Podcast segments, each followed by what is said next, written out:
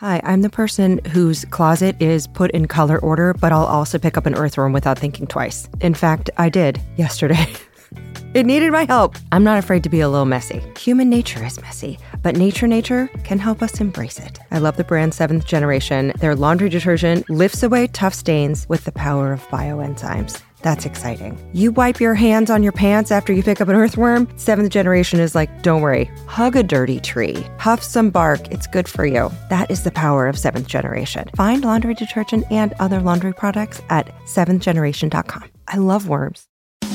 Looking for some amazing TV to stream? Indulge yourself with the hits on Hulu you can't miss. Dive in with Barney, Ted, Robin, and the gang on How I Met Your Mother. All nine seasons are now streaming on Hulu. Then you can move to Modern Family, Schitt's Creek, and My Wife and Kids. We're talking every episode and every season of these shows. We're talking huge hits streaming on Hulu whenever you're in the mood. Now we're talking. Oh, hey, it's that lady that works at the post office in your old neighborhood who asked, Where you been? Alie Ward. And listen, I'm looking at you and I see you. Your arms are folded. You're glaring. You're saying, Make me like flies, bitch. And maybe I will but we have our work cut out for us on this one. I'm not going to lie. So it's good. I've enlisted one of the world's most charming and visible dipterologists. He's done field work on several continents. He's named more species than you can literally shake a fly swatter at. And he lives and breathes flies metaphorically, but also probably literally on accident sometimes. He studied biotech for undergrad and then got a PhD in insect systematics and evolution, and is now doing a postdoc fellowship at Australia's Commonwealth Scientific and Industrial Research Organization's National insect collection, researching the evolution and classification of soldier flies, which are stout little outside flies named after warriors because of spikes on their necks. Although Wikipedia notes that they are, quote, often rather inactive flies. So, soldier flies, you're my kind of flies. So, this dipterologist is also a TEDx speaker and a SciCommer who's done a bunch of TV and radio appearances and just wrote his first book, Eyes on Flies for Kids. It's due out in September. And we're going to get to him in just a moment. But first, you. Thank you, everyone at patreon.com slash ologies for supporting the show for a dollar a month or more. That allows you to submit questions that I could read with my mouth, hopefully correctly. And thanks to everyone rating and reviewing and subscribing. I read all your reviews because they matter to me. And I pick one each week to read. And this week's is from Emily, who loves trees, who wrote, One time I was having a really bad day and I was crying in my car, who hasn't been there, and decided to listen to Ologies. And the newest episode was Happiness, exactly what I needed, always is. By the way, this is the first review I've left on any podcast ever. You deserve it. Emily, who loves trees, happy to hand you that travel pack of Kleenex from the depths of my backpack. Okay, rub your tiny hands together and start to barf with hunger for info on golden rumps, huge family reunions maggots and crime, ancient weightlifting, rainbow exoskeletons, species naming, sexy dancing, delicious filth, Jeff Goldblum, how to keep flies out of your domicile, but why you should love them more, with the biggest cheerleader for the tiniest and most maligned creatures, dipterologist Dr. Brian Lessard.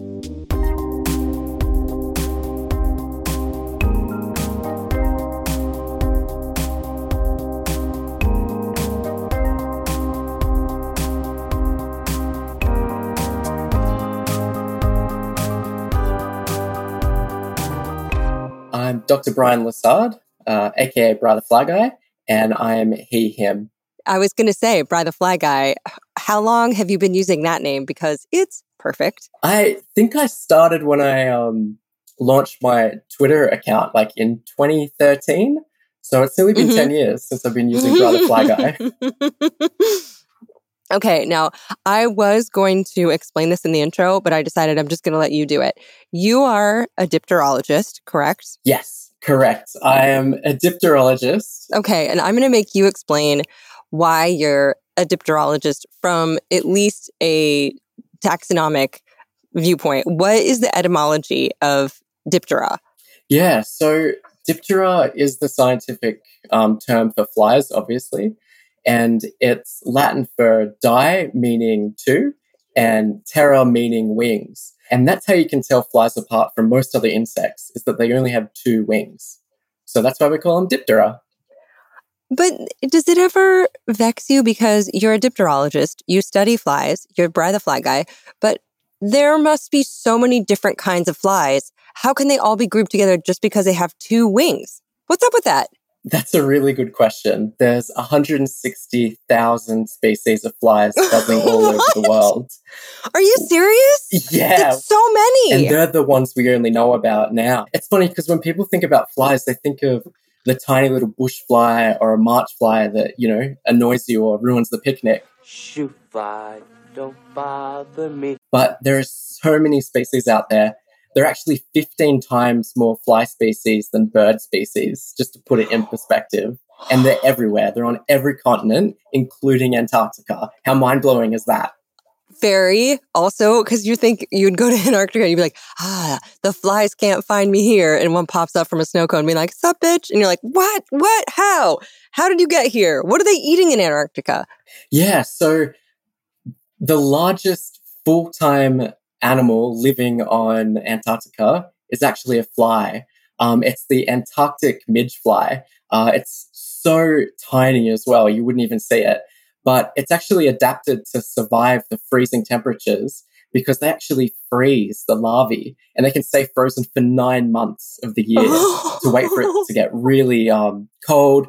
They go into hibernation. And then when it starts warming up, that's when they start reactivating and turning into adults so they can breed, have children, and the cycle continues. And regarding what they eat, I think they eat a lot of algae and moss down there because I think that's the only thing they can eat.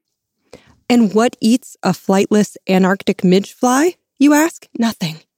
Nothing. Nothing else can go as hard as living as a baby under the ice for two years, desiccating 70% of your body's water as an anti-freeze strategy, and being the only native fully terrestrial animal on the continent of Antarctica.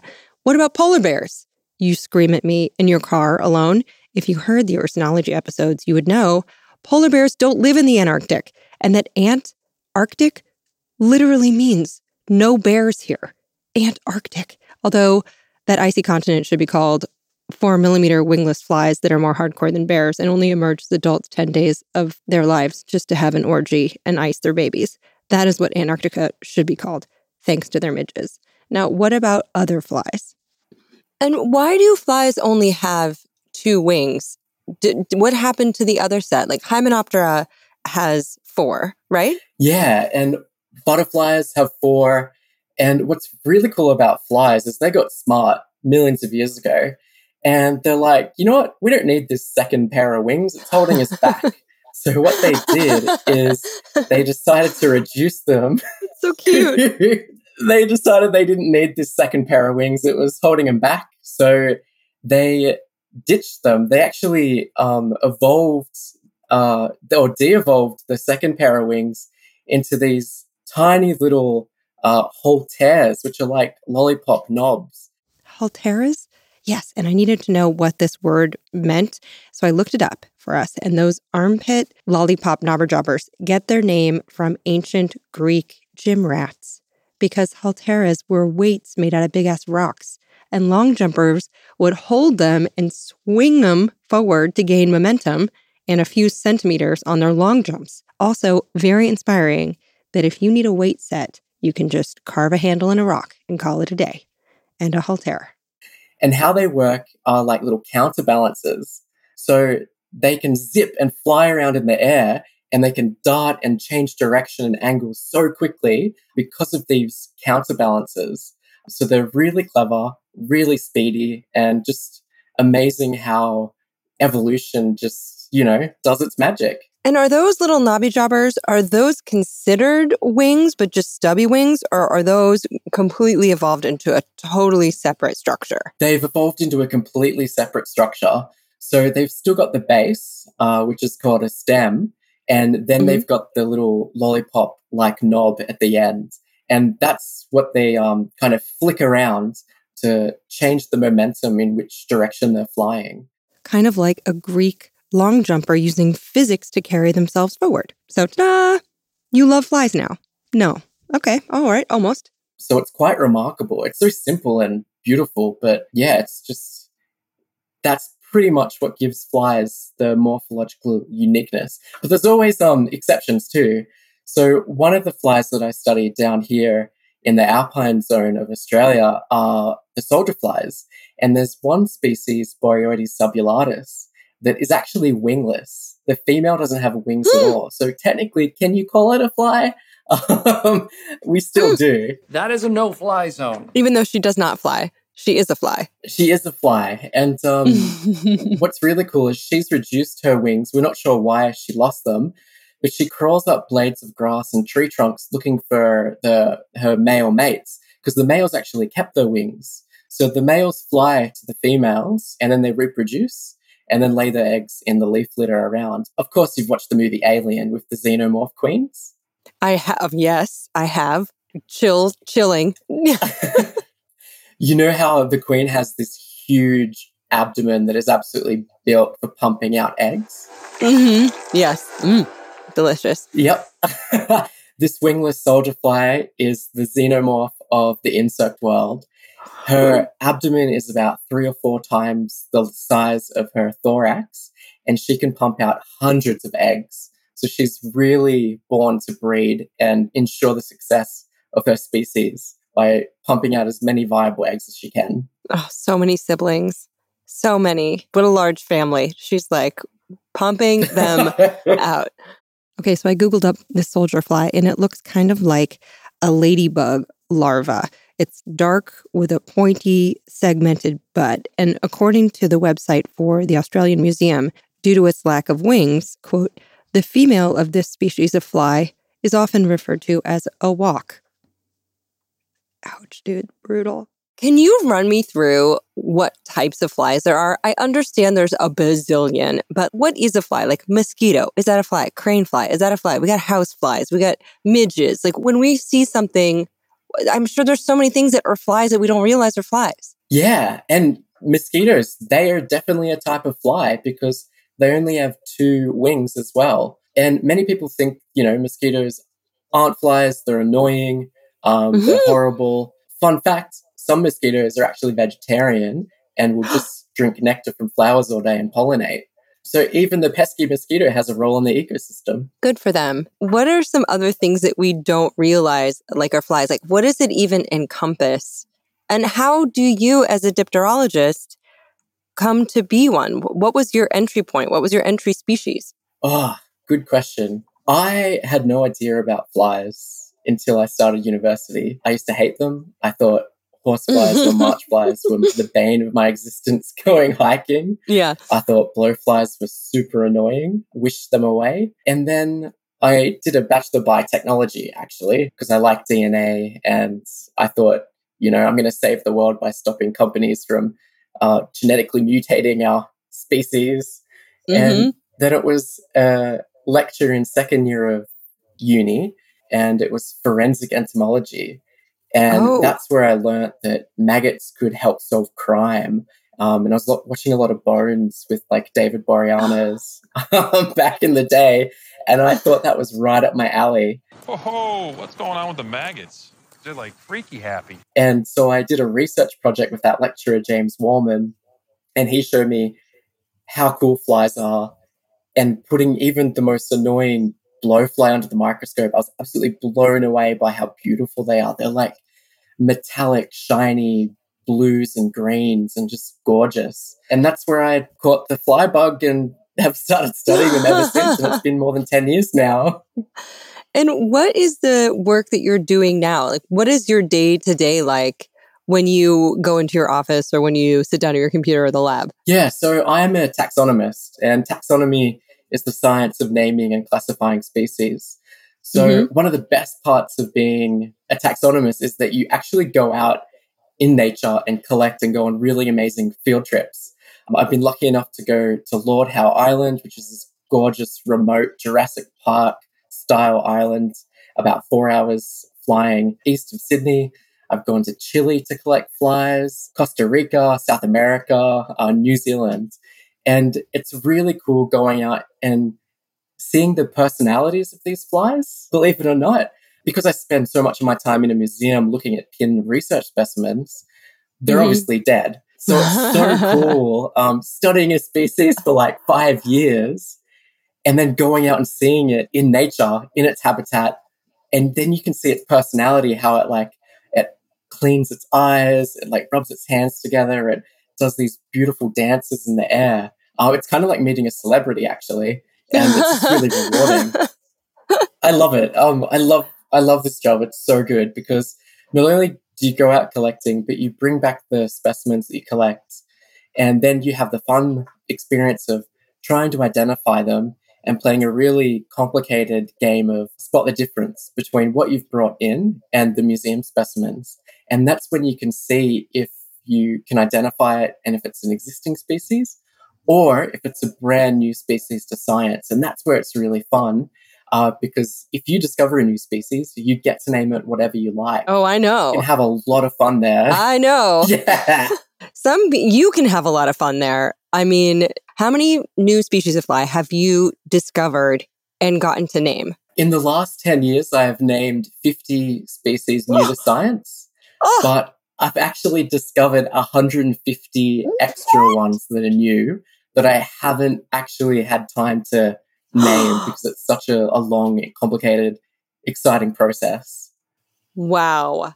So he's named 50, discovered 150 other new species of flies, just forever changing the knowledge that we possess on Earth and naming it. Do you know why, though, there are so many new species out there? No, why? Is it because the world's heating up? Is there more poo? What's happening? it's because we don't have enough taxonomists or biologists out there to simply go out, find them, and document them. There's probably, oh, I don't know, I'd say like maybe 500 dipterologists in the world. And there's 160,000 species that are known.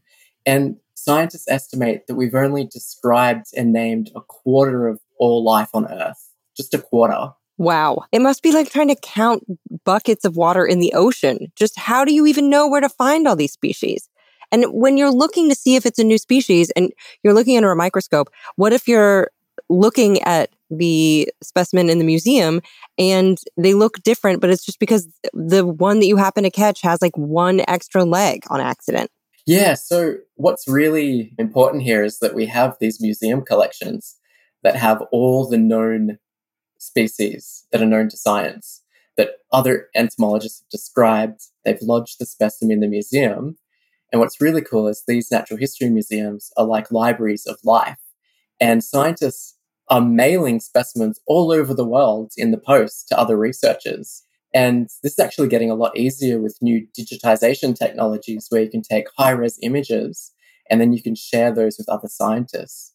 And it's my job as an entomologist to build upon our knowledge of our insects and help discover and uh, name these species that are new to science, but also find out why they're different and how we can identify them. Because, you know, one species might be a really important pollinator, one species might be a really bad pest species that you need to keep out of a country and might have some really important biosecurity impact to that country too. So naming a species is the first step to understanding that species, and it gives scientists a universal language to be able to talk about that.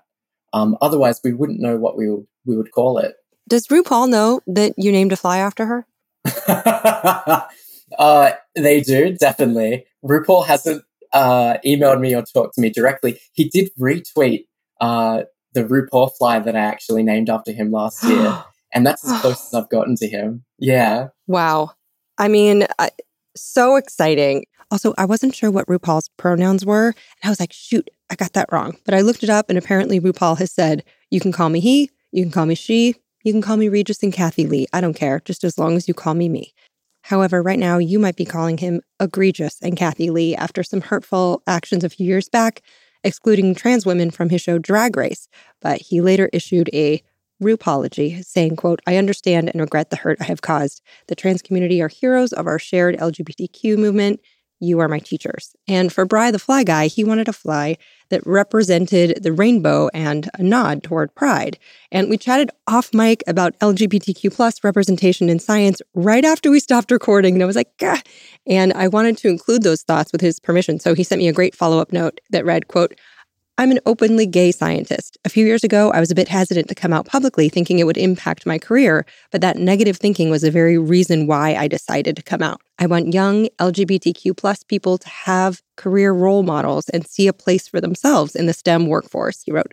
I hope the next generation can feel more comfortable bringing their whole selves to work and continue to better the world through awesome science. But I do recognize that I live in a safe part of the world, he writes, where I can be my true self, and that this is still a challenge in other parts of the world that will hopefully change for the better. Quote. So, queer scientists, happy pride. Keep being you, whether you're in or out. And you can check out 500 Queer Scientists too. That's a great website. Can you tell me when you are choosing who to honor with a fly species, which, by the way, so lucky. What an honor. What is your process? And are you like struck by the colors or the form or the moxie? And tell me also some of the people that you have named flies after. This is the most creative time you can have as a um, taxonomist, is definitely when you get to name a species. Mm-hmm. But first, you have to do all your science vigorously and thoroughly first. So you've got to be sure it's a new species. So when I found this specimen, I saw that it was wearing the, the rainbow flag. It was this gorgeous metallic reds, blues, turquoise, yellows, purples. So I, I knew that was a defining feature of this species. And the other unique feature of this species is that it had this thorn like hook under its abdomen. Uh, it was tucked under the abdomen, actually. And I thought, wow, that that's so unique. And so I was watching a lot of RuPaul's Drag Race at the time as well. So I think mm-hmm. subconsciously it was imprinting on me that I need to name the species after RuPaul as well. So it became Opaluma RuPaul, um, the Glamazon fly of oh, Australia. Oh, amazing. What was interesting is that um, he was doing some press about RuPaul's Drag Race and he was on the Ellen show and Ellen flashed up an image of his new species. You're such an icon. There is a fly named after you. A scientist named a beautiful, brightly colored fly. I think we have a picture of it, and that is the RuPaul. Yeah. And the only thing he said was, Thanks a lot, science. And I was like, that's it. I spent like a year of my life recording, documenting the species. And that's all you said. I mean, it's such an indelible mark that there is a species that is forever named after you. When people long forget the entertainment you did, like that to me is a permanence in terms of your place on Earth. Species names last for eternity. so you've got to get it right. It was interesting because the Graham Norton show producers emailed me and wanted a photo of the fly they could bring up when RuPaul was on the show this year. And I made mm-hmm. sure to give him some science, some scientific facts about it. Um, and I said it had legs for days. It was a gorgeous rainbow species. And it had a thorn tucked under its abdomen. And mm. then RuPaul said, Apparently, the uh, Opaluma RuPaul has a fierce look, legs for days, and a distinctive thorn tucked under its abdomen. All true. so that was a little bit better acknowledgement of the fly, I guess. Yeah, out of the 50 species I've named, only two of them are after celebrities. And I figure the, the RuPaul fly was my 50th species. And the mm-hmm. first fly that I ever named was always has a place in my heart. I was listening to a lot of this artist while looking at the, the type specimens under the microscope. Mm-hmm. I was listening to her music while I was describing it. It had a bright golden abdomen. There were only three specimens ever collected the same mm-hmm. number of the girl group that she used to be in. And was also collected in the year that she was born. So I thought the universe was giving me a sign. So I named it Plinthina Beyonce after the one and only Beyonce. Gorgeous. I have seen pictures and yes, absolutely stunning. Do you know if this queen bee knows of her fly? I think she might. A lot of her fans were like, um, excuse me, it's a fly with a beehive. It should be a bee. Unfortunately, I didn't study bees. also, flies are cooler. Yeah, way cooler. Hey, bees get all the credit for pollination. But do you know that even the blowflies can carry twice as much pollen than a European honeybee? And mm. in Australia, farmers of mangoes, avocados, and other agriculturally important crops have clued onto this. So what they're doing is they're actually getting a lot of like fish heads and offal, sprinkling it around the beautiful orchards and encouraging the blowflies to come in because they like to lay their eggs in gross, stinky stuff. But while they uh-huh. do that, they're out there drinking the nectar from all the orchards and helping pollinate and increase the fruit rate. So how cool is that? Very cool. I mean, we have them to thank for so much of what we eat. And meanwhile, European honeybees, which are not even endemic to the United States, are getting all of the love on Cheerios boxes and stuff like that, which is just lies. It's apocryphal. It's not right. So I, for one, starting to gravitate toward Team Fly here. Pretty hardcore. Flies are winning my heart right now. Don't believe me? You can dust your furry butts into a 2020 study titled Non Bee Insects as Visitors and Pollinators of Crops, which notes that flies visited 72% of the crops that bees did. Thank you very much. And that the family of Syrphidae, aka hoverflies, are on it. They're the ones in your garden who sometimes look like a fly, cosplaying as a bee, but they have the most flexy wings of any flying insects. They hang out in midair hover flying by twisting their wings 300 times a second. 300 times a second at 45 degree angles. Now, another great Diptera pollinator family is the Calliphoridae, which are blowflies or bottle flies, which are considered filth flies. Excuse me? Filth flies. How dare they? I mean, yes, they eat shit, and rotting bodies, but they like flowers too, okay? Especially the ones that have evolved to smell like shit and rotting bodies. They are multi-dimensional animals. More on them in a bit. But not all flies want rotting bodies. Some don't eat bodies at all. And some prefer to feast on alive, juicy bodies, like yours. Speaking of badges of honor, have you ever gotten a botfly? What does it mean to you? Oh my god. um it's kind of a badge of honor for a, a dipterologist studying mm-hmm. flies. Mm-hmm. They they want to get bitten by these bot flies, and there's 180 species of bot flies in the world, but in Australia there aren't that many, and I think there's only one species that might actually bite kangaroos. So I haven't ever come across a bot fly, but I know one of our mutual colleagues has, Phil Torres. Yes. yeah. I think he got bit it was it Costa Rica or something? So I think he maybe was in Peru. I'm not sure, but the year was 2019. Entomologist and lepidopterology butterfly guest Phil Torres tweeted, quote, one of my mosquito bites from Peru keeps tingling, and this is me, prayer hands emoji, that I finally got a botfly. Phil documented his pregnancy fly on his YouTube channel, The Jungle Diaries. I've got a botfly maggot living in my back right now feeding on my flesh. If you saw my last video, you know what I'm talking about. But if you didn't, let me just catch you up real quick. It is a maggot. It is alive. It is feeding on me. It is in my back. It is really gross, but it is also really fascinating. And inside an inflamed and separating mound on Phil's back, a flesh eating maggot baby twisted and bucked causing him some searing pains. Although for some hosts, apparently it's a rather smooth experience, thanks to the natural painkillers and antibiotics the botfly larva makes to keep you happy hosting it. Because they're in it for the food and the childcare. They don't want to be a nuisance, they don't want to cause trouble. They just want to lap up your nutrients. And Phil has never posted the follow up video and the conclusion of his experience, but I texted him. And friends, he may be cutting it together, a never before seen update on his YouTube. So Google the Jungle Diaries on YouTube, subscribe, and cross your fingers and toes that he releases it because a botfly extraction is wild. I have watched so many, so many. Do they put their egg on a mosquito or how are they even laying an egg in your skin to eat your flesh and erupt forth I, I don't even know how they're getting in there. I have gone down rabbit holes watching botfly extractions, and I find them very soothing and disgusting. It's crazy, right? It's like uh, mm-hmm. the entomology version of pimple popping. Oh.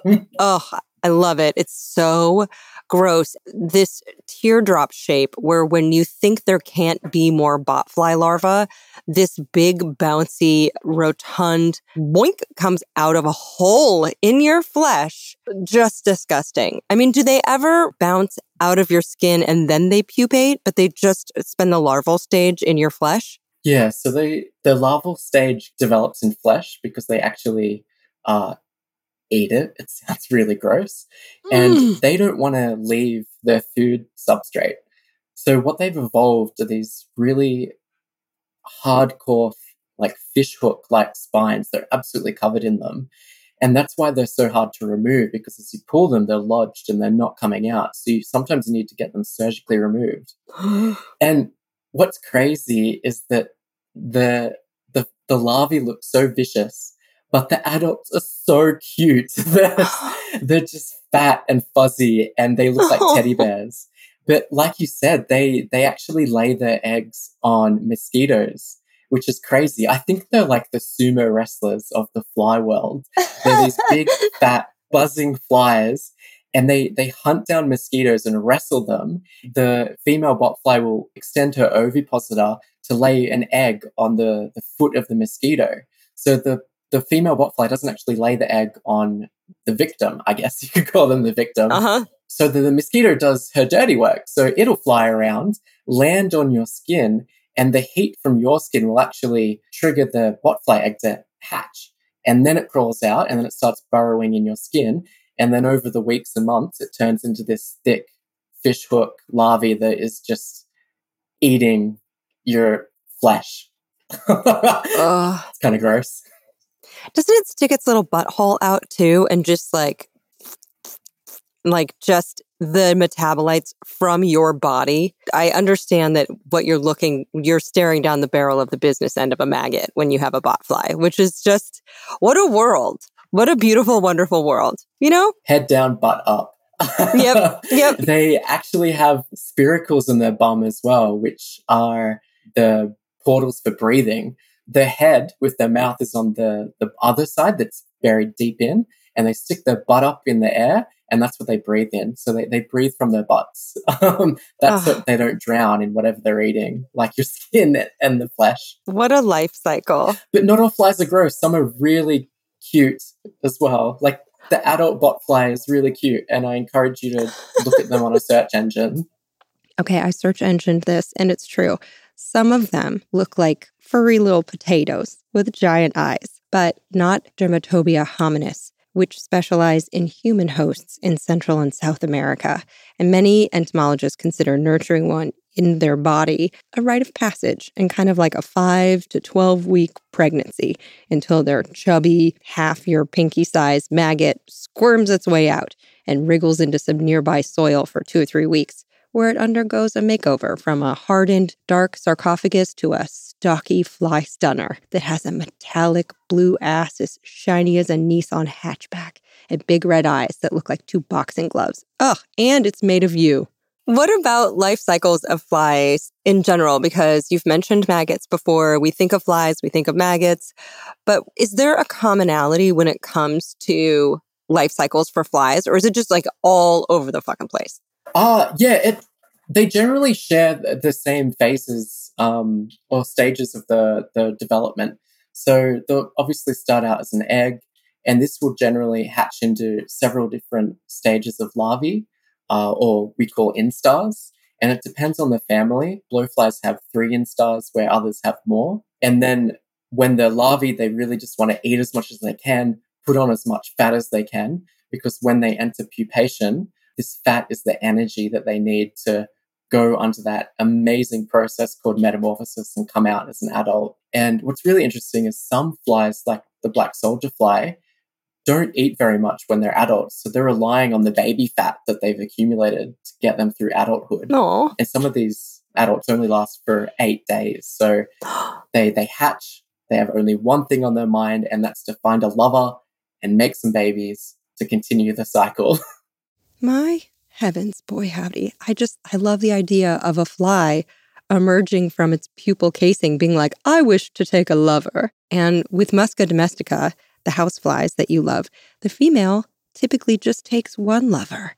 And then she clutches onto that one fateful jizz load in her body for the rest of her life, going on to bear 2,000 of his maggoty babies, which actually get laid as eggs and then they hatch into maggots in sometimes just a day. So, how long will the adults live though? Just a single blissful month, uh, less time if it's cold out. And other so called filth flies include blowflies, aka bottleflies, which aren't houseflies, but they're slightly larger and they're bright green and blue metallic buzzers. They love poop, they love death. And unlike houseflies, they live longer in colder weather. They can live six months in the winter, but about three sweaty months if they were born uh, under Gemini skies. But why do some flies look like enameled metal? Bryan says that some insects and flies, like the metallic rainbow RuPaul fly, look metallic not because of a colored pigment, but because they have structural pigment, these microscopic ridges and transparent layers that split the light into metallic colors. He says, kind of like a CD or a DVD. And he told me that scientists think that the shine attracts mates and might even aid in camouflage. He said, quote, think of a metallic green fly hiding next to a reflective water drop on a leaf which is honestly very, very cute and very refreshing sounding. And just like so many things on Earth and in our lives, that fly shimmer makes other flies want to do the nasty. And speaking of nasty, let's keep talking filth flies. Have you ever had those round winged babies that fly out of your drain? Okay, those are called drain flies. They live in there and they eat garbage in your pipes. And I'm not saying that you should kill any of them, but pouring boiling hot water into your drains a few times over a few days will make them not exist. This is your choice though. And fruit flies are amber colored, usually with red eyes. They live one to two weeks in your kitchen, just enjoying that soupy, mature fruit you forgot you bought. And if you don't want them around, one fix is just to not let your counter fruit get soupy or beg your roommates or your office mates not to. More options on them later in the episode. Now, gnats are not fruit flies. I just found out they're totally different Diptera. Gnats tend to live outside, and sometimes a swarm of them will find your sticky lip gloss. And then it's up to you if you want to eat them, like a whale enjoys krill. Now, do you have any tiny flies that emerge from your potted plants? Those are probably fungus gnats. And there are remedies ranging from soaking your potting soil with hydrogen peroxide to adding a layer of sand on top, but I'm bad at plants. Don't look at me. Now, all of these things live in your house and they are flies, but only one is the poster maggot for flies, and it's the housefly. And what about houseflies? I feel like that is the species of fly that we are most accustomed to. Are they just so successful that there's more of them around? Are they just perfectly suited to come into your house and sit on a sandwich? Are they barfing on your sandwich before they're eating it? Are their feet covered in shit? make me not hate them so much if possible. They will, and I know it's not fair. They're just successful. It's not fair. They've just evolved to be amazing at spreading all over the world and you know, they're just curious about what we do and they're jealous of the amazing food we eat. That's all. Mm-hmm. No, um, okay, a redeemable fact about houseflies.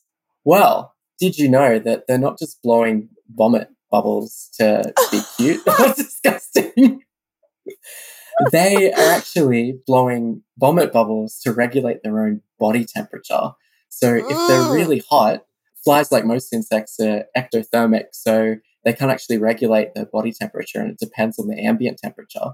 So if they're overheating, they'll actually regurgitate a little bit of what they're, they've eaten, put it on the mm. tip of mm. their proboscis, let it evaporate, you know, cool off, and then they slurp it back up. And then that cools them down. So I think that's kind of a, a cool thing that a housefly does. It's great. I love it. For more on how animals regulate their temperatures, see the thermophysiology episode with Dr. Shane Campbell Staton. Oh, and another cute thing that flies do for us? They're used medically to help clean open wounds because maggots like dead flesh, so they clean yours out. Yay, thanks. Houseflies are actually really important pollinators too, believe it or not. So some of the research I was doing in the Alpine Zone in Kosciuszko National Park, which is one of the biggest national parks in Australia, was looking at the flies and what they actually pollinate. And this is with my colleagues at CSIRO, which is Australia's National Science Agency. And what we did, we collected a bunch of flies and we made a little insect smoothie. So we put the insect in an Eppendorf tube and blended it all up. And that released all the pollen that was attached to the fly. When the fly goes from one flower to the other, drinking nectar, it gets doused in pollen that sticks to the hair. And then when it goes from flower to flower, it helps pollinate. And so we were able to use these insect smoothies to sequence the DNA of the pollen grains. And we found that even the pesky bush fly that's related to the housefly can pollinate up to 15 different varieties of native plants. So, yes, we hate bush flies and houseflies, but they're out there doing this amazing job in nature free of charge, helping to pollinate Oh. our native plants. So we should cut them some slack, I guess. They do deserve some slack. They do. What about their feet? Do they taste with their feet? Are they covered in shit all the time? Well, they have happy feet because yes, they do taste from their feet. They're impatient. Instead of waiting to get the food in their mouth and like, you know, taste it that way like we would, they like to stand in whatever they're eating. And it's yes, no, do I eat it? Do I not? And so what they do is if it tastes good, that's when they'll drop their proboscis, their mouth part that has a sponge at the end that saps up all the liquid. And they actually do eat shit because shit is high in protein and other nutrients and electrolytes as well. But this is where the kind of nasty side of houseflies comes into it because if they're landing on shit with pathogens, those pathogens can get stuck to their feet. And that's when they fly inside and land on your food and spread those pathogens that could potentially make you sick. So Mm. that's why it's best to always cover your food, especially if you're having a barbecue outside, um, and make sure these flies don't actually land on it. And the other thing is close your doors in summer. Always take out your rubbish pretty regularly because you don't want to encourage houseflies to come inside for these reasons. Flies, madame? Yes, close the window. Are they smelling your garbage too? Are they like, mm, smells a little rotten in there. My baby's gonna love it. yes, definitely, especially female blowflies. What pathogens is it possible they can spread? And I feel like we see a fly and we're like, oh, if it lands on my sandwich, I'm going to get Ebola and die. But what pathogens do they actually carry? Is it fewer or more than we think? Oh, well, we're just scratching the surface at the moment. So, with advances in microbiome analysis, I've got some colleagues that are actually grinding up the flies and sequencing everything that's in that body, all the microbes, pathogens, and parasites as well. So, we're just getting into it. But horseflies, sometimes called march flies, they have been in the past known to transfer anthrax even though it's super rare and in such low doses where it's not going to be the next outbreak. But it's definitely something where we're just discovering about these insects. Listen, I want us all to respect flies, but I'm not flies overworked high profile publicist or lawyer. Okay. I'm not Olivia Pope swooping in in a white coat to be like, it's handled. So I'm going to give you the dirt on this. I'm going to talk a little bit of shit on flies for a second. According to Penn State's entomology data on Musca domestica, which is the housefly, they are, quote, strongly suspected of transmitting at least 65 diseases to humans, including typhoid fever, dysentery, cholera, polio, yaws, anthrax, leprosy, tuberculosis, helminth eggs, protozoa and other bacteria, fungi, and viruses by the mechanical transmission through its vomits or excreta. End quote. So maybe you would not hurt a fly, but if you would, just know that they can sense movements and air currents before your rolled up newspaper even gets close, which is why you want a fly swatter that has a lot of holes in it or is mesh because it doesn't send such a wave of air to warn them. So I'm sorry, houseflies. You know what? Let's change one letter.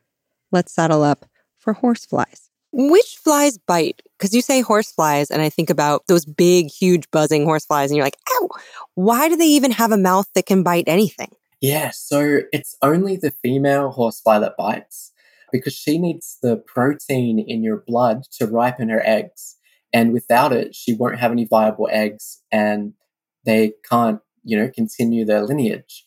So the males and some females from some species are completely vegetarian and only eat nectar and pollen. But horsefly bites are particularly painful because she has these saw blade like structures called stylets that run parallel to her proboscis.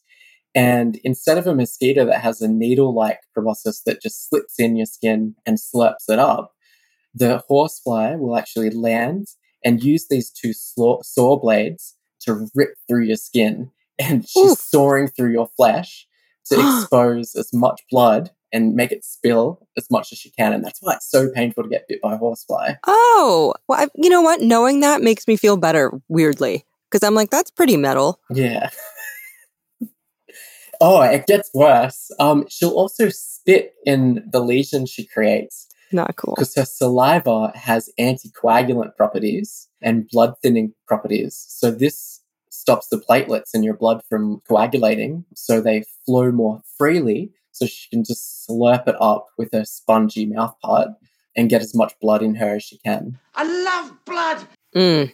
And this assume like is this kind of how mosquitoes evolved too? They just evolved a different mouth mechanism to just cut straight to the chase.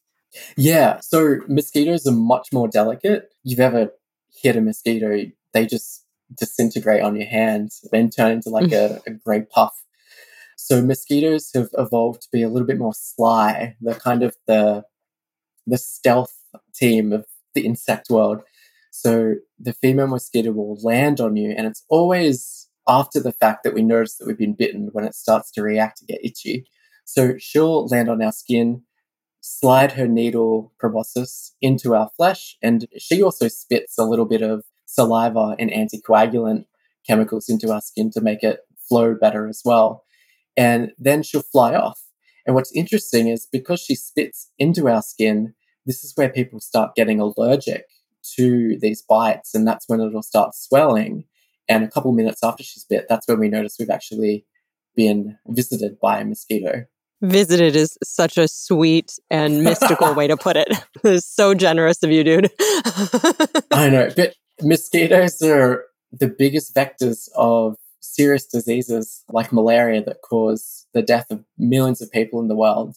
But it's not Mhm. actually the female mosquito that is the killer. It's actually the parasites and microbes that hitches a ride in her belly and in her saliva that she transmits. So I guess, yeah, mosquitoes have a role in disease transmission, but they're not the killers. They need their own episodes because honestly, they're just moms out there. They're trying to feed their kids. They've been framed for all the malaria stuff. Like someone planted pathogens in them. Okay. So, culicidology, mosquitoes, watch this space. We got to do it. Flies in the media. How do you feel about the fly? Those weird hairs that were growing out of your back, I, I had them analyzed. But they were definitely not human. Have you seen the fly? Did it make you want to be a dipterologist more or less? Bloody Jeff Goldblum. I swear. I think he's done more to hurt flies and get people hating flies than anyone else. Oh. Oh, Jeff, Jeff, Jeff. Um, I watched it as a kid. I think I might have been around 10 and I thought I it was scary. It was like a horror Mhm. movie and it was just disgusting where he starts vomiting on everything and poor Geena Yeah. Davis. This what she had to go through. Is this a romance we're having? Is that what it is? Would you ever name a fly after uh, Jeff Goldblum or Geena Davis? Do you know what? There probably is a Jeff Goldblum fly somewhere out there that maybe doesn't vomit on his food so much, but maybe he's out there pollinating flowers or composting our garden. We don't know. Oh my gosh. That's the problem with the media. Like, we've kind of perpetuated this negative image of flies when actually they're the heroes of our nature. Like, they pollinate, they recycle nutrients, they're really important in the food web, and we've kind of demonized them. So Mhm. that's why it's really important to talk about it and change people's perceptions. And if I could get people on board with flies, it would be with this one fact. Without flies, there would be no chocolate. What? Really? Yeah, that's because the cocoa plant is pollinated by these tiny little midge flies from the family Ceratopogonidae. And they're the only thing small enough to crawl through the cocoa flower and pollinate it. And if we didn't have them, the most important pollinators of these plants, we wouldn't have chocolate. So be careful what you wish for, I'd say. Ah, oh, MVPs. Thank you, midge flies. Teeny, teeny, tiny flies. We love you. I think that they're beautiful too. It seems like when you look at them up close, you start to really appreciate the architecture and the color palette of flies. Would you say that as someone who's looked through a lot of microscopes at them? 100%. And I didn't know how beautiful flies were. And until I started putting them under the microscope and studying them. And that's when I had my journey of hating flies to actually appreciating their beauty as well. Blowflies, horseflies. Oh, there are some horseflies that actually mimic bees and look like fairy bees. And that's so when they're out on a flower, birds won't eat them because they're expecting to get stung, where the joke's on the bird because they don't actually have stingers, flies. So I encourage you to just, if you see a fly in the garden next time, don't shoo it away, but, you know, take a photo and maybe start a digital collection and appreciate their inner beauty.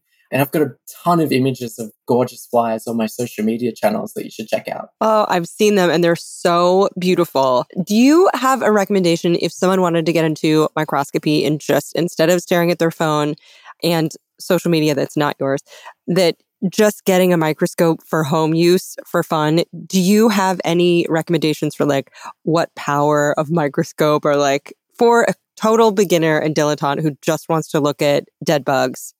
Any recommendations? Yeah. Um, if you don't want to get a full blown microscope and you just kind of want to test the waters, a really gateway entry point for microscopy is you can get these beautiful macro lens attachments for your smartphone and they have, you know, maybe three or four times magnification on them. And you just pop your phone over the, the specimen and you can take photos of these features too. Do you want to do a dipterologist a favor? You can also help scientists by uploading those photos to community science apps. For example, like iNaturalist, that also have identification features and they can give you a percentage accuracy hit to what iNaturalist actually thinks that species is. Can I do a lightning round of Patreon questions from listeners? yes, please. On my website, linked in the show notes, I'll include some macro lens guides and definitely check out the apariology episode with Joseph Saunders, which is literally all about macro photography with insects. It's so good. But before we get to your questions, let's dip our toe in the waters of charity. Let's send some money toward a cause of the ologist choosing. I'm sorry, that was the worst. That wasn't even a good pun at all. I don't know why I said that. But Bryan selected the World Wildlife Federation, WWF, and Bryan says they are championing global action to protect our delicate biodiversity, especially after Australia was hit by the devastating bushfires that impacted so many native species there. So, for more on what they do, check out WWF.org. So, thank you, sponsors, for the money that we send their way. This podcast and my life is brought to you by Squarespace. Do you know that I didn't have a website for forever because I was putting it off because I was scared? And then I heard another podcast talk about Squarespace. I was like, I'm going to give it a shot. I had a website up that day. They have beautiful templates. They host. Squarespace is the all in one website platform for entrepreneurs to stand out and succeed online. Look at me. Even I did it. You can sell products, you can sell your time. They have this guided design system. It's called Squarespace Blueprint. You can select from a layout, there are styling options. You can get your website discovered with these integrated, optimized SEO tools so people find you when they Google. They also have easy to use payment tools. So checkout, very easy for customers, which is what you want. There's also Squarespace AI, which can help you explain what your site is about. You can choose your tone. Whether you're a scientist who wants to share your work with the world, whether you are starting up a business selling tiny paintings of tiny bugs, or a choreographer selling dance classes, head to squarespace.com for a free trial. And when you're ready to launch, go to squarespace.com slash ologies to save 10% off your first purchase of a website or a domain. I recommend it to all my friends, even when I'm not recording an ad. Okay. This show is sponsored by BetterHelp. Listen, we're all carrying around just a backpack of stressors and sadnesses. When we keep them all zipped up and the load gets heavier, it can start to affect us negatively. You start to feel misunderstood, sad, resentful. A safe place to unpack that is, you guessed it, therapy. Therapists can help you dump out your bag and work through the heavy garbage that's weighing you down, in my case at least. I've used BetterHelp. They have definitely helped me understand that pushing my feelings down does not actually make them go away, it makes them feel worse. So if you've been thinking about starting therapy, give BetterHelp a try. It's entirely online, it's designed to be convenient and flexible, it's suited to your schedule. You fill out a brief questionnaire to get matched with a licensed therapist. It's so much faster and easier than trying to hunt down a therapist from just online listings and cold calling. That's one thing I love about BetterHelp. And if for any reason you're not vibing with your therapist, you can switch anytime, no additional charge. No drama. So unburden yourself and trauma dump onto someone who's trained for this. So get it off your chest with BetterHelp. Visit betterhelp.com slash ologies today to get 10% off your first month. That's betterhelp, H-E-L-P dot com slash ologies. Oh, KiwiCo. We love you. Kids love you. Parents love you. Uncle Alie's love you. Here's the deal. So, whether you're staying at home or you're heading out on some summer explorations, KiwiCo is inviting kids, also kids at heart, that's you, to enjoy their first ever summer adventure series. So, kids from two years old to teens can receive six hands on science and art project kits over six weeks. They have something for everyone. They have different topics for each age, whether your kid wants to explore space or learn about dinosaurs. And I've heard from my parental friends that summer can be a little challenging to keep the kiddos busy. KiwiCo's like, we did the legwork for you. And the Summer Adventure Series is this personalized experience with super fun activities like a bottle rocket kit where kids can build an actual bottle rocket. And you can either receive all of your summer adventure crates at once or weekly for six weeks. I think it's so amazing that they have different crates for different ages, everything from the great outdoors that has like giant bubbles or a window garden to a trebuchet kit for ages 9 to 14, an entrepreneur where you can do textured clay projects. If you have kids, if you know kids, keep them occupied and learning and having fun this summer with KiwiCo. And you can get 20% off your summer adventure series at kiwico.com slash ologies summer. That's 20% off your summer adventure at K-I-W-I-C-O dot com slash ologies summer. Oh, have fun. You know what's essential to science?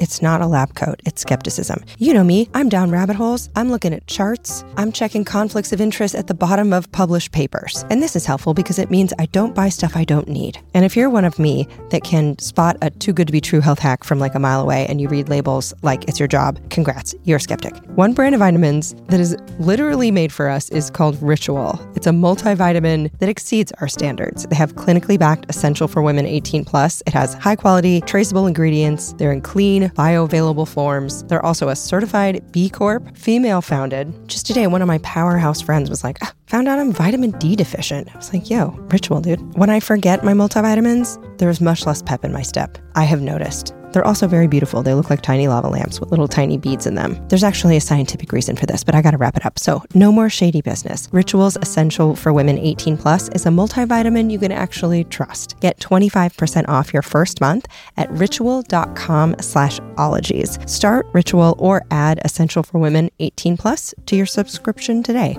That's ritual.com slash ologies for 25% off. Get that D. Okay. Let's blow through your fly questions. Are you ready? Ready. Hit me. Okay. All right. Great questions from Theodora Vician, Wendy Westerduin, Alex Ertman, Emily Webb, David Ruscalata Gomez, Emily, first time question asker. They want to know, in Emily's words, why do they come into a room and then fly in circles instead of leaving the way they came? Wendy wants to know, why does it fly in triangles, then sometimes in squares? What's their flight pattern like? Yeah, really awesome question. It really depends on the species because some fly researchers are actually studying the different flight patterns of different species, and some are triangular, some are square, and some just sort of complete mess. They look like drunken little pilots going everywhere. um, but they definitely fly indoors if you've got the light on because they're attracted to the light, and sometimes they get stuck there. And I've noticed on really hot days, if I've left my door open or even the, the porch, you can see them under the porch and they think it's a tree canopy and they're flying around with their friends. And what they're doing is they're actually dancing. What? Uh, they're courtship dancing. So generally it's the males that dance while the females are perched on a leaf looking for the best dancer. So she'll come up and pick the best dancer and choose him to mate with. So it pays to have sick dance moves if you're a fly. Oh my gosh. And is that what's kind of happening in their flight pattern? Or is there also a strategy for maybe discouraging them from coming into your doorway? I, I think they just get trapped inside. Um, and I think the flight pattern species specific, and it might be a courtship dance as well. So there's a specific pattern they might use to attract female flies, these well dancing males. Oh, so sexy. Alina Horn, Cassafras, Melinda Jenkins and first time question asker Emily Layfield, in Emily's words, want to know, and this is maybe not the most fly friendly question, but uh, you'll change our minds. Emily wants to know why do flies seem to have an exponentially more annoying and loud buzz than any other insect I've run across? What's making the buzzing sound? Is it their wings? So that's in Emily's words. So why are they loud and how can we embrace the loudness? They are loud, but they're not the loudest of all insects. I think we just notice them because they're a bit more curious and come to us sometimes. but it's definitely their wings, especially the big fat, juicy flies like blowflies. You'll hear them because they, they beat their wings so strongly.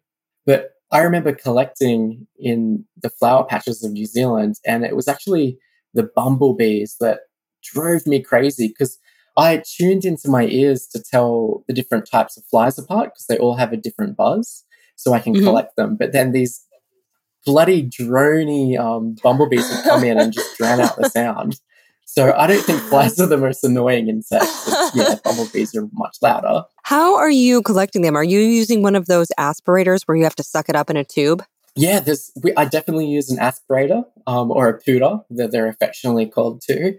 But my my favorite collecting method is using my trusty insect net that looks like a butterfly net. Most people think that's really good at catching flies buzzing around in the air. And I remember collecting at this waterhole where all the tourists were swimming, and they're like, "Mate, mate, come here." You must be here to collect the brown snake. And I'm like, no, I don't want to touch the snake. I'm here to collect your flies. I love that you do have to carry a lot less back to the lab. I imagine that your fly samples can fit just in like a tackle box. Yeah, the flies are much smaller, so they don't take up that much space. But we also use malaise traps that look like tents. And what happens is the flies fly into the, the tent and then they work their way up into this bottle of ethanol that we have at the top and they get preserved in that bottle. So what's really cool is we can take them back into the lab and the ethanol preserves their DNA which is cool because then we can extract the DNA and sequence its genetic fingerprint to confirm that it's a new species. And we use this all the time in entomology. Oh, wow. Yeah, it's really cool because you could go to like really remote places like rainforests and put these traps up and they do the collecting for you. And you can find some really nice surprises in there afterwards. I know they do that in uh, Los Angeles, and they found new species of flies in Los Angeles and, and flies that they didn't expect here. And I, it's so interesting too because it just looks like a little pop up tent, you know, tiny, and that there's so much entomology being done in something that's just like the size of a Starbucks cup, you know? It's crazy, right? And especially mm-hmm. putting them in people's backyards. I think they found like 70 new species of phorid flies in California using this mm-hmm. method. It's just yes. nuts. Yes, I think Brian Brown is the uh, is the dipterologist I, I once chatted with at the NHM about that. They they've got this bioscan project where you could walk by in the nature lab at the NHM and there'd just be people entomologists sorting through whatever they found in the malaise traps, and you're like, I'm watching new species be discovered. It's so cool. For more on this, you can check out the Bioscan project at my beloved Natural History Museum of Los Angeles County. And Dr. Brian V. Brown, who's also a dipterist or a dipterologist, has discovered 500 species of phorid fly and counting, including the world's smallest known fly, which is a wee Brazilian species, just two one hundredths of an inch long, or a third of a millimeter, which he named Megapropodiphora arnoldi. Brian Brown told the press a few years ago, quote, as soon as I saw these bulging legs, I knew I had to name this one after Arnold. He means Schwarzenegger. Just saying, you want to discover species? Flies, people. Also, in reading about Brian's work with phorid flies, I just tripped headfirst into an article about the coffin fly, which is a velvety black fly that can dig several meters down through dirt and get into coffins so please disregard all my previous statements about California condors or ravens or vampire squids being the world's gothest creatures because I just don't think it gets more death metal than a coffin fly. And also, those phorid or humpback fly babies, they're also agents of just gladiatorial horrors. The humpback flies are badass because they're the, some of the tiniest flies. I think some of them are smaller than a grain of salt. And they eat ant heads. So the larvae will actually crawl into the ant um, and eat all the musculature around the jaws. And then they'll emerge and burst out of the ant's head, kind of like Alien. Surprise! Surprise! So tiny flies can be super powerful as well. Ugh. Flies are such mysteries, and they do have a lot on their mind, and they are plotting a lot. And this is can be evidenced by the way that they rub their hands together. In Giselle Martinez's words, why do they rub their grubby little hands together every time they land on my food? Why are they doing the evil little hand rub thing? Lynn Reed wants to know. So, what are they doing? Are they cleaning themselves? So many folks needed this info. I'm looking at you, patrons Julia, Hannah Fraser, Margot, Becca Christensen, Marks Orbach, Jared Abrams, Micah Delman Allen, Oren Stanforth, Alex Ertman, and first time question asker Nicole Broder, who said, I never appreciated flies until I saw one taking a moment for itself on my windowsill. And it was caressing itself so slowly and meditatively that it was really beautiful. I think it was giving itself the equivalent of a fly spa day. Are they cleaning their face? Are they cleaning their hands? What's happening there? It's funny because it looks like they're hatching a diabolical plot to kill you. when really, yeah, they are just cleaning themselves. Oh, Especially their eyes, because, you know, they don't have eyelids like us. They can't blink to get rid of any debris. So they use their hands like little paws to like clear the dust and the bits of sticks on their eyes and and then they rub their hands together to get them off their hands because it's like if you ate I don't know like like a hot chocolate and it covered your tongue you'd want to like you know cleanse the palate so when they rub their hands together they're technically cleansing their palate because they taste with their feet Okay, so they taste with their feet. Okay, normal. Cool. No eyelids. Got it. Actually, a lot of you, including Jacob Bowman, Penelope Adkins, Sarah King, Ashley Curtin, Zora Young, Theodore Voisian, Ren Groves, and first time question askers Kate Waters and Deborah Kenley needed to know. What about their eyes, though? How well do they see? amazingly well. So the their eyes are compound eyes. So instead of having, you know, one lens per eye like us that we can focus, they actually have up to 6,000 mini lenses oh. called ommatidia. And what happens is that the brain stitches all these more basic images together into this one image. And that's why they are so quick because they can pretty much slow down time, essentially. That's how they see. So they can see your hand swatting from miles away and then they can react. And what's really cool is some species have rudimentary eye spots above their big eyes called ocelli. And what these are, they look like three little dots in a triangle. And these actually can monitor different light levels. So when they're flying in rainforests, when the sun comes out, they know where to go and they can also orientate themselves a little bit more. So they have all this amazing sensory equipment in their head that is just incredible that we just have no idea about. And we, yeah, dismiss them. But flies are cool. What about fruit flies in science, too? A bunch of listeners wanted to know how do you get rid of fruit flies, but also why are fruit flies used in so much genetic research? That's a really good question. And I think fruit flies have about 80% of the genes in common with humans. So they're really good models to test genetics, the impact of drugs on them. And even NASA have been using fruit flies for decades. They've been sending them out into outer space to see what the effects of gravity and radiation are on these fruit flies, using them as a model for humans. And the reason why they use fruit flies is because you can grow them like crazy in the lab. You can, you know, you can upscale them. So you've got plenty of little, like little mini mice models essentially to test on. So, yes, fruit fly science lovers or experimenters out there Mallory Skinner, Erica Periandri, Lisa Saint, Kyla Chung, Lauren Legg, and Pepita, Drosophila flies do do a service for humans, and we thank them for their sacrifice. And also thank you to patron and scientist Paul Smith, who asked why FlyNap smelled so good and made me Google FlyNap, which is fly anesthesia. Night night. Sorry, flies. Thank you. Now, fruit fly haters. I'm looking at you, Jesse Hurlbert, Mallory Albee, Naomi James, Craig Collins, Celeste Rousseau, and Sam Holm. You may notice Bry the Fly Guy did not answer your question about committing diptericide or getting rid of fruit flies because this man is not about to give you instructions for fly murder.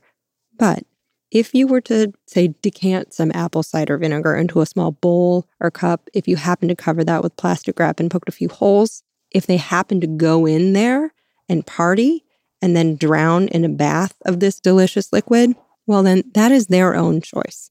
You can also just get rid of the soggy fruit in your house. That'll help too. If you want to hire an assassin, you can listen to the carnivorous phytobiology episode about meat eating plants and just invest in a sundew, which will sit on your windowsill and do this dirty work for you. It's just a circle of life on your windowsill, baby. I'm sorry, Bryan. Okay, one more listener question, and I think you're going to appreciate it. Greg Collins, Laura Salisbury, Derek Allen, Elizabeth Jimenez, Dominic, Kendall Hargis, first time question asker Patty S. They all want to know, in your opinion, what is the cutest fly? Which flies are cute? Tell us which ones to look at. Oh my god. Okay. Oh, I've been put on the spot. Um, there's so many. Uh, you should definitely check out the cutie fly, which is a cute little bee fly that is this ball of yellow fuzz with this little cute proboscis sticking out. It actually inspired the Cutiefly from Pokemon. It looks exactly like that in real life. Um, and you'd want to keep it as a pet. Okay, so I did search engine the Pokemon Cutiefly, aka Bombyliidae, aka bee flies or humble flies, and yes, they are cute and they do look humble, and they're named after bumblebees, but they're flies. So if you were to cosplay as cutie fly, you're a human posing as a fly, posing as a bee. So definitely check that one out. It's adorable. Can you keep flies as pets? Do people do it? I think I'm sorry. I think you can. I think people do without realizing in the compost. Black soldier flies look like leathery segmented worms that eat your compost. I've thought about designing some like activities for teachers that they can take in school to have their own mini livestock of black soldier flies, but I think it would be too gross and stinky. well, I guess whenever you see a housefly, just think I have a pet fly for, you know, maybe it'll be eight days, maybe eight minutes. Who knows? That's the beauty of the mystery, isn't it? Now, what about in all of this talk of what is good about flies? I always have to ask this what sucks shit about flies? What do you hate about flies? What do you hate about your research? What's the worst thing about being a dipterologist? Is it having something eat your flesh that's a baby? Like, what, what sucks? hmm. I think crawling into dead animals is at the top of my list.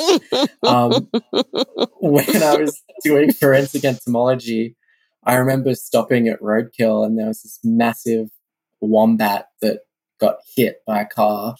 And it was really sad because wombats are so cute, but it was huge. And I remember putting my gloves in and I, I crawled inside that thing to pull out these larvae that I was interested in to identify because I thought it might be a new species. And um, yeah, I, it's, it's amazing starting out in a forensic entomology lab, feeding maggots, smelling like death. I, I remember returning to my lectures and no one wanted to sit next to me because I smelled like Oh. death and I couldn't oh, smell Oh, anymore. and everyone just moved away. So that's definitely one of the things. Um, oh, gosh. And the other thing is how unfunded science is in generally, but that could be its own podcast. Are you right? I love smelling like death and grants around the same. Yeah. The perks must outweigh it, right?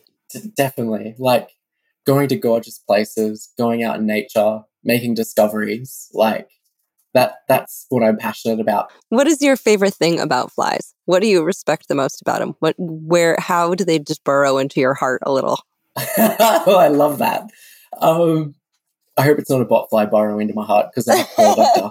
Um, I think we just don't give flies enough credit. Like it just amazes me how so, we're so dismissive, but they do so much for us in part of our everyday life. They they pollinate the hops that go in beer. They pollinate the grapes that we you know make wine from.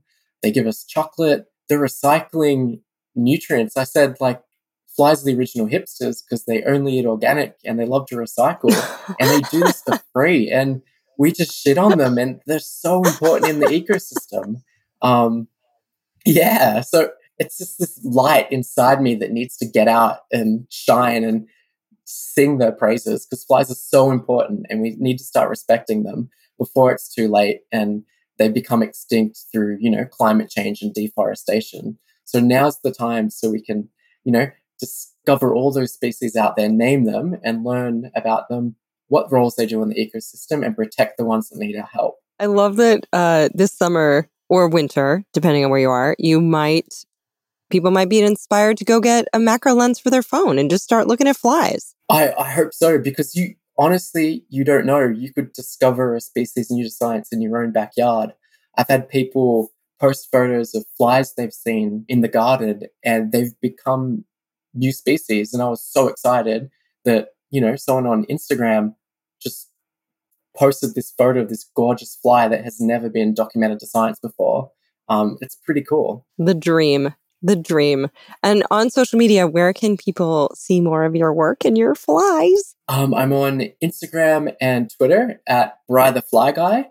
And this September, I'm actually releasing my first children's book, Eyes on Flies, to encourage kids to get into flies and biodiversity and appreciate the world around them. So keep your eyes on these flies, I guess.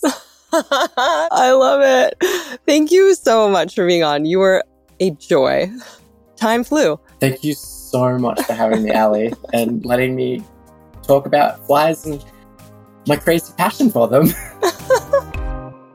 so ask brilliant people ridiculous, gross questions because now you know a lot about flies. And you can look for Bry the Fly Guy on social media. There are links to his websites in the show notes. He's so wonderful. Uh, we're at Ologies on Instagram and Twitter. I'm Alie with one L on both. Do say hello. You can put some Ologies merch on your bod. We have bucket hats, we have swimsuits, totes, the works, all available at ologiesmerch.com. So you can find each other in the wild this summer. Thank you, Susan Hale, for managing merch and so much more. Thank you, Erin Talbert, for adminning the Ologies Podcast Facebook group with assists from Shannon Feltus and Bonnie Dutch of the comedy podcast You Are That. Thank you, Noel Dilworth, for all the scheduling. Emily White of The Wordery heads up our professional transcripts, which are available for free on our website alongside bleeped episodes by Caleb Patton. Those are at alieward.com slash ologies dash extras. If you have small minds wanting some ologies, you can check out alieward.com slash smologies and download those short, filth free episodes. Those are suitable for classrooms in all ages. Those are headed up by Zeke Rodriguez Thomas and Mercedes Maitland of Mind Jam Media, who are both great, with some assists by Stephen Ray Morris, also great. Nick Thorburn wrote and performed the theme music, and our lead editor is the mayor of Babetown, Jarrett Sleeper of Mind Jam Media. Uh, tonight is the Warriors versus Celtics game. My family is watching it right now. Warriors are up. I think uh, halftime is about to start, so I'm literally recording this in the garage. I'm going to race back inside because time is of the essence. And if you stick around until the end of the episode, I tell you a secret. And this week I was on a Zoom and I realized it's really fucking weird to see your own face because for every other conversation, you don't have to monitor your face. And I realize this is not a new revelation to have two years into a pandemic when we've been living on this. But on this meeting, I just I opened up a note from my notes app on my computer and I just made the window the size of my Zoom face window. And I just popped it right on top of my own face. So I only saw everyone else's face. And I just I loosened up a, a bunch and I was like, huh, I feel like myself again just in case anyone is doing a lot of Zoom meetings still, and that helps. Anyway, also, I've had uh, this Thompson Twin song called Lies in my head, but instead of flies, lies, I keep thinking flies, flies, flies, yeah. So good luck getting that out of your head. Okay, bye bye.